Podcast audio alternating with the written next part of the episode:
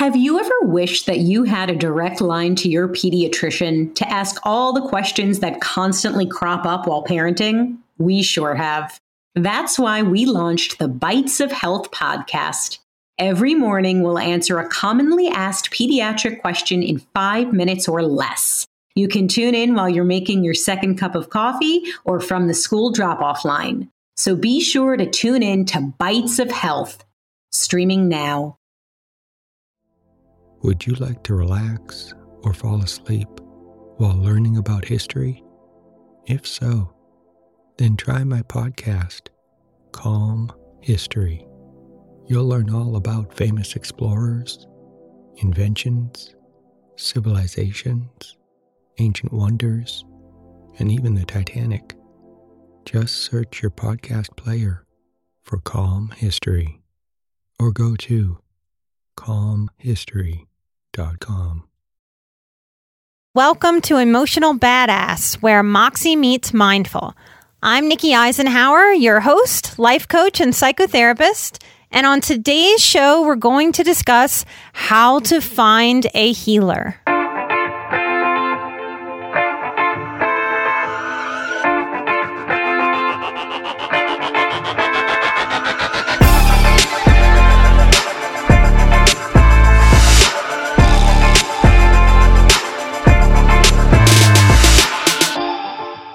It's so hard to find the right healer for so many reasons.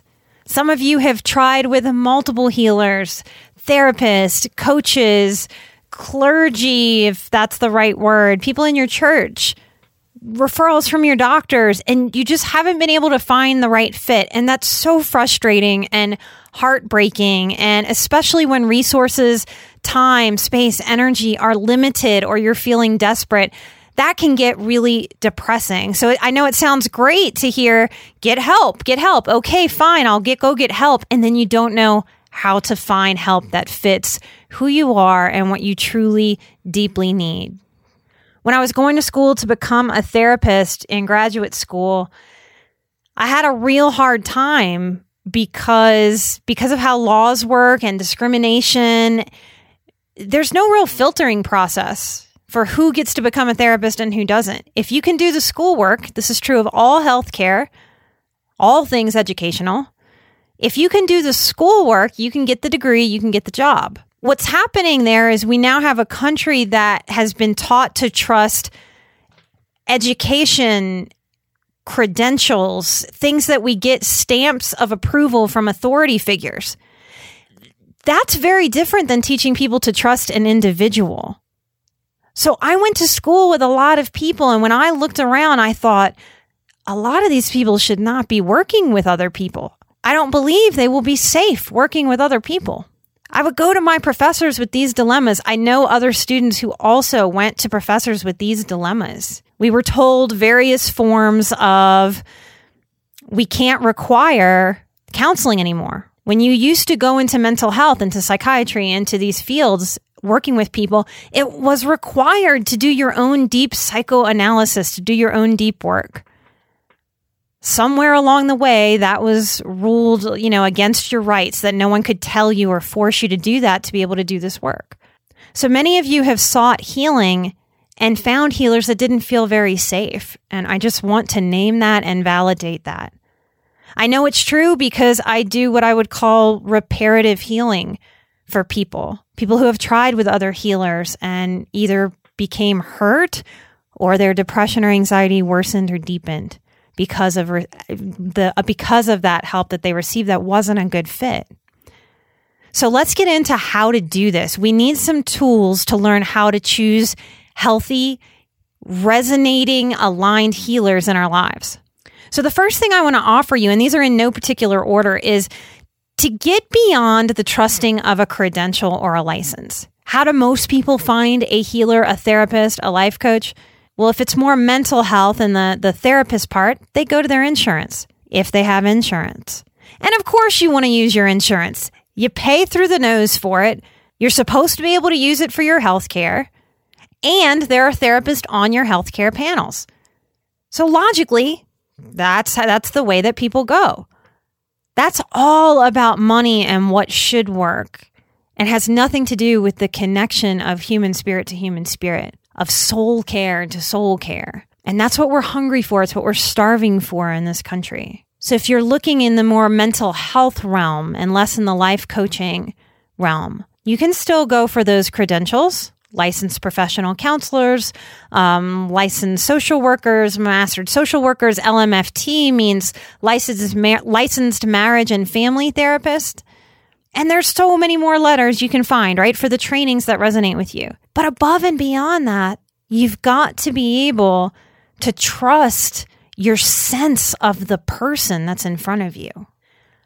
It was important in my healing path that my healer was very different from me. And I don't know that I consciously chose her because of that at the time, but when I look back on the most effective healers in my life, Lisa Tahir, she's got offices in New Orleans and L A and her own show called All Things Therapy on L A Talk Radio. Check her out if you're interested. She was one of the first healers that really, really seemed to understand me. She was working out of her home and I was a mess at the time. And I pulled up about an hour early for her appointment because I didn't want to get lost. I was losing some time back then. I wanted to make it on time and make it to the appointment. Felt really stressed about it. When I found Lisa's office, I didn't realize it was out of her home at the time. So I didn't think I was in the right place, but anyway, I couldn't find another place and I parked and I went and I knocked at the time of my appointment. And when she came out and I realized it was her, it was the lady in the picture that I had found on Psychology Today. And I said from a bordering on panic place, I, I didn't know if I was in the right place. I didn't realize it was a house or if it was a business.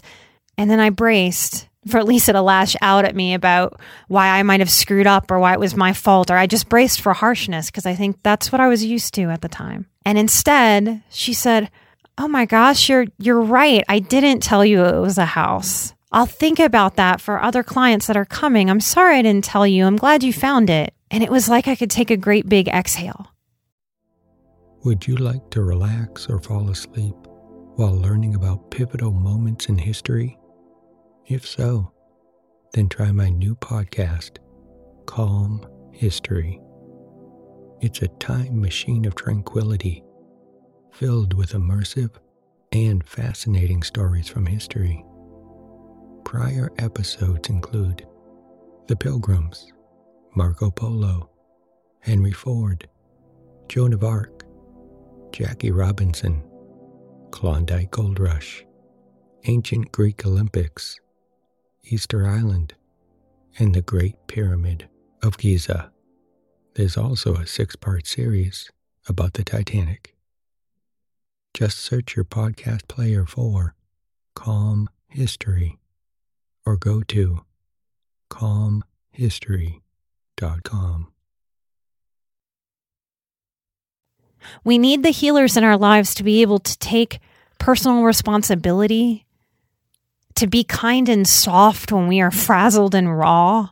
We need our healers to not be able to go into defense mode so that we can have a safe space to be able to figure out what's going on with our feelings that can be so all over the place for an H S P trying to sort out life. A healthy healer in our life, they have to hold a wisdom. Lisa held a wisdom, and I knew it in that first day. She had a calmness and a centeredness, and I felt drawn to it. Like I wanted something that she had. She felt secure enough in herself and her safety to be working out of her house. That part fascinated me too. So we have to be able to see something and feel something in our healers where they have something, whether it's a sparkle or a calmness or a softness or a kindness or a go with the flowness, any, it doesn't matter what it is, but they have to have something that we're drawn to, that we want, that we want to learn and soak up from them. We need to feel that the healer in our life can sense us and see us and be consistent with us. So how do you find these healers? Psychology Today is a great source. Word of mouth is a great source. So I implore you to ask yourself, who in your world has that spark that I just mentioned? That's something that you want. Have you ever asked them, hey, have you ever gotten any help? Who's helped you figure out life? Ask the people in your world who seem to have their life together to you. Who's helped them get there? Take referrals, be open. Talk to at least three healers before choosing. We're doing soul work. Our healers' eyes need to light up when we come in the room. Those of you who have been to my workshops or heard me speak, I talk about Toni Morrison and show a video, or she speaks about how important it is that the people that we learn love from, that their eyes light up, that we show love through our eyes to another human being. A question to ask yourself in the Find a Healer journey is, what is missing from my life? What archetypal energy is missing from your life?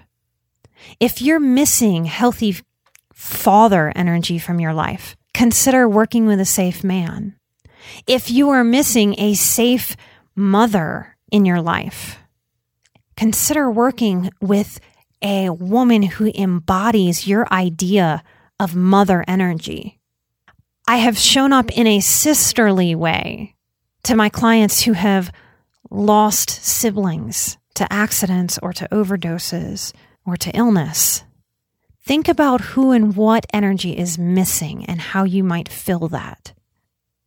A healthy healer can answer your questions in a way that feels at least somewhat satisfying to you. Therapists and healers, if you're hearing me, the days of just parroting back, how does that make you feel? Tell me more about that, are over. People listening and resonating to Emotional Badass, you're going to want more from your healer than that parroting, only space holding. I hope to empower you to ask healers that you're contacting and inquiring about, hey, are you an active participant in the therapeutic process? Or do you more sit back and hold space? I am looking for active participation in my healing process. And if the answer you get doesn't satisfy, pull back. Try the next one. With a healthy healer, you can notice their imperfections and you can see that they are engaged in their own growth work. I've had many healers in my life. I'm highlighting Lisa today. I always knew in my gut that my healer was working on her own stuff. I remember her having an ice pack on a knee and an ice pack on a shoulder one time. And I said, what, what, what has happened? And she got hurt in a trapeze class. I was so inspired. I had no idea that a grown-up could take a, tra- a trapeze class. We want to surround ourselves by people who are changing and challenging themselves so that we as H S Ps, as empaths, as trauma survivors, can feel the energy of someone who is really living life and soak that up. So many people in the world are currently depressed because we're not living, we're surviving. A healthy healer helps us shift from survival mode to living life. If you don't feel that person through the phone, through a first meeting, through a video session, living life, that's not the right healer for you. I hope this helped. If this raised more questions than it answered for you, I'm answering questions at patreon.com backslash emotional badass for an hour a month. I've been doing a little more than that for you guys, trying to get the Patreon caught up. Thank you for coming and supporting the show, for helping spread this healing work. It is time that we heal. Thank you so much. I'm Nikki Eisenhower. This is Emotional Badass, where Moxie meets Mindful. Let's keep healing. I'll see you next time. Bye-bye.